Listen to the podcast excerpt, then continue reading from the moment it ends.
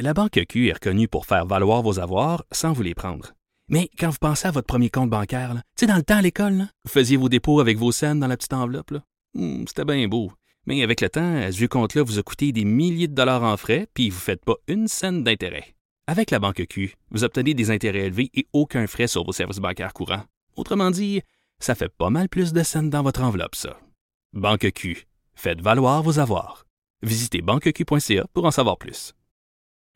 Tiens, on va faire le point sur la situation dans les différentes ligues sportives parce que je sais, c'est pas ce qui nous préoccupe le plus. Il y a la santé publique, il y a l'économie, mais tu sais, notre capacité à nous divertir, là, le sport...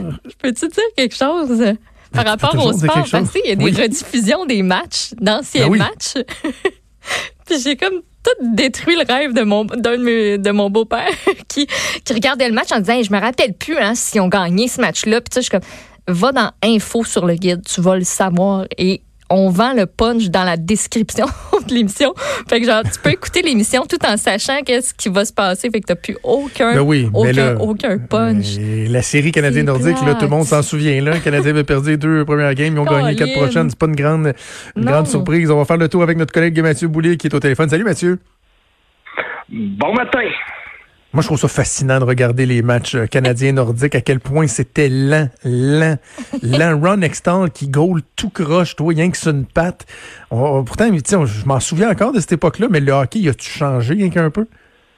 Ah, c'est là qu'on le réalise. Et anecdote sur cette série-là, là, que TVS Sports diffuse à chaque soir ou presque, Louis-Jean a fait une entrevue avec Patrick Roy un petit peu plus tôt cette semaine. Et à un moment donné, c'était au lendemain du premier match que les Nordiques avaient gagné.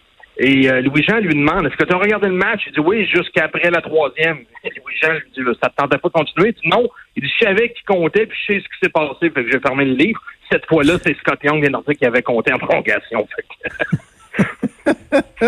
Moi, j'ai écœuré Steph Cadorette sur Twitter cette semaine qui disait que il avait arrêté d'écouter après la deuxième game parce qu'il disait qu'il voulait pas savoir la suite, tu sais, en blague sur personne des Nordiques. Fait que là, j'y ai écrit sur un tweet « Le CH gagne, Steph. Le CH gagne, Steph. Le CH gagne, Steph. » Je pense que j'ai écrit 20 fois comme un troll. Et justement, parlant de hockey, Mathieu, on va faire le tour des 4 grandes ligues. Si on veut savoir, on en est rendu où? Quels sont les différents scénarios? Commençons évidemment par la LNH.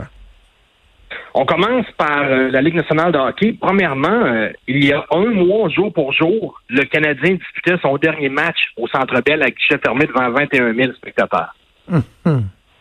C'est fou pareil. Hein? On dirait que ça fait 8 ans. Ça fait un mois seulement. Il y a plusieurs scénarios sur la table. Le premier, la Ligue nationale envisage de se déplacer au Dakota du Nord lors de la reprise des activités. Il y a quelques amphithéâtres sur le campus de l'université, donc on pourrait jouer les matchs dans quelques amphithéâtres au Dakota du Nord, et on dit du côté de la LNH, je n'ai pas confirmé là, ces chiffres-là, que c'est un des endroits les moins touchés présentement aux États-Unis. Donc on confinerait toutes les équipes à cet endroit-là, et là on hésite à savoir est-ce qu'on passe directement aux séries éliminatoires ou est-ce qu'on termine la saison régulière? Il reste un total de 189 matchs, en moyenne 5, 6, 7, 8 matchs par équipe à disputer. Ben non, oublie ça. Peut-être juste spécifier aux gens que les séries se seraient amorcées cette semaine. On devrait être dans les séries en ce moment. On devrait être dans les séries, effectivement. C'était mercredi soir, la première soirée des séries. Le scénario, c'est quelque part, ça n'a pas changé pour les dates, là, quelque part début juillet, camp d'entraînement, parce que ça fait déjà un mois que ça s'est arrêté, camp d'entraînement en juin. On commencerait on finirait la saison en juillet et on ferait probablement des séries éliminatoires quelque part à mi-juillet. Là, ça nous mènerait là, jusqu'au début septembre si on termine la saison. Mais là, il y a plusieurs joueurs qui ont déjà commenté. Certains des joueurs. Pour le Canadien, ça ne changera pas grand-chose. Là. Le Canadien est déjà à peu près exclu des séries. Mais pour les équipes qui sont à 1 ou 2 points avec 10 parties à disputer, ces équipes-là ont encore leur chance d'accéder aux séries. Eux sont pas contents. Eux disent on ne sait pas ce qui va se passer dans les 10 prochains matchs, 2-3 défaites consécutives de l'équipe qui nous précède et nous, on peut accéder aux séries. Il est là le débat présentement. La Ligue va peut-être faire une majoration en moyenne parce que toutes les équipes n'ont pas joué le même nombre de matchs. C'est un casse-tête là, pour la Ligue à savoir est-ce qu'on termine ou non la saison. Ouais. Mais ce qui est sûr, c'est que la Ligue ne veut pas toucher à la prochaine saison. est prête à la déplacer début de saison quelque part au début novembre, mais on aimerait disputer et remettre la Coupe Stanley cette année. OK. Du côté du baseball majeur, là, c'était le début de la saison qui était en jeu. Est-ce qu'on a encore des scénarios un peu loufoques de faire des programmes doubles de 7 manches ou on a évacué ça? Non, là, ça, on parle plus de ça. Là. Il y a 2 scénarios présentement. Il y en a un qui ferait en sorte qu'on confinerait les équipes en Arizona. Encore là, il y a plusieurs stades à proximité, mais là, c'est des petits stades. Hein. On parle de stades de quelques centaines de personnes. Et là, il y a des contrats de centaines de millions de dollars pour la diffusion des matchs. Donc là, on est en train de regarder si on peut installer des caméras pour... Il n'y aura pas de spectateurs. Là. Oubliez ça, là, pour les prochains mois, là, il n'y aura pas personne qui va assister à des événements sportifs avec spectateurs. Mais ce qu'on était en train de regarder, c'est est-ce qu'on peut essayer d'installer des caméras de télévision? Ce sont les terrains de la Ligue des Cactus, là, pour ceux qui sont familiers un peu avec le baseball. C'est là où se tiennent les camps d'entraînement. Donc, on essaie de voir est-ce qu'on peut au moins installer des caméras pour présenter les parties à la télévision et confiner toutes les équipes du baseball majeur au même endroit. Mais c'est parce que c'est 30 joueurs, un petit peu plus que 30 joueurs par équipe, plus les instructeurs, plus c'est des équipes d'à peu près 50. Dans les hôtels de la région, ça semble un petit peu fastidieux. Le deuxième scénario dévoilé par le USA Today. Les équipes dans les camps d'entraînement sont réparties en 2 ligues. Ligue des Pamplemousses, Ligue des Cactus. En Floride pour la Ligue des Pamplemousses, en Arizona pour la Ligue des Cactus, on renverrait les équipes dans leur camp, dans leur site d'entraînement et les matchs se joueraient de cette façon-là. Donc, les déplacements seraient limités au maximum. Le seul problème, c'est que les endroits sont un peu répartis n'importe comment.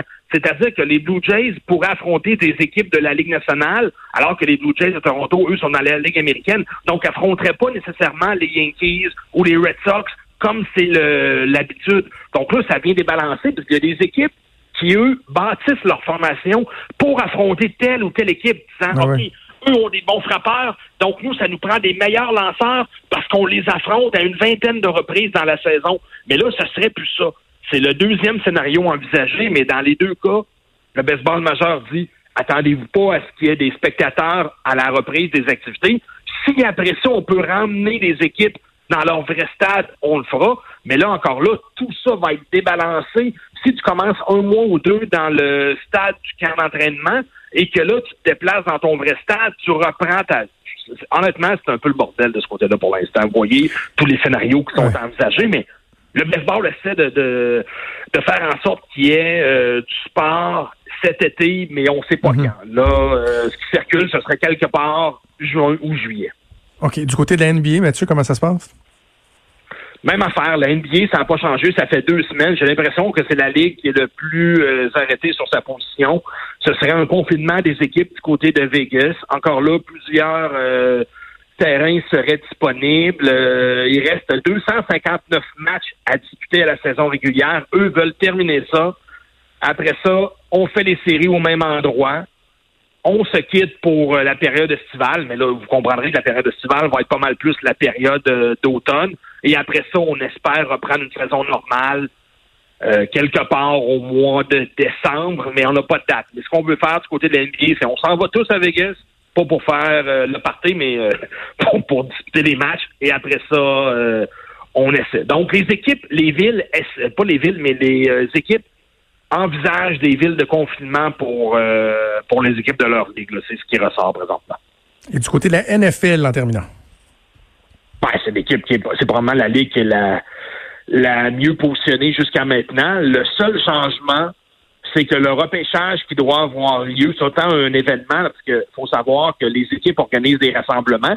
Lors du repêchage, c'est vraiment un happening aux États-Unis. Il n'y en aura pas de rassemblement. On va faire ça de façon virtuelle, mais c'est le seul problème jusqu'à maintenant pour la NFL. Il y a les camps de printemps, mais encore là, c'est pour les recrues, les joueurs qui seront repêchés à la fin avril, rien avant mai. Donc, pour l'instant, la NFL, et Trump l'a mentionné, le président américain, là, la semaine dernière, son objectif, c'est que les partisans reviennent dans les stades pour la reprise des activités de la NFL quelque part début septembre.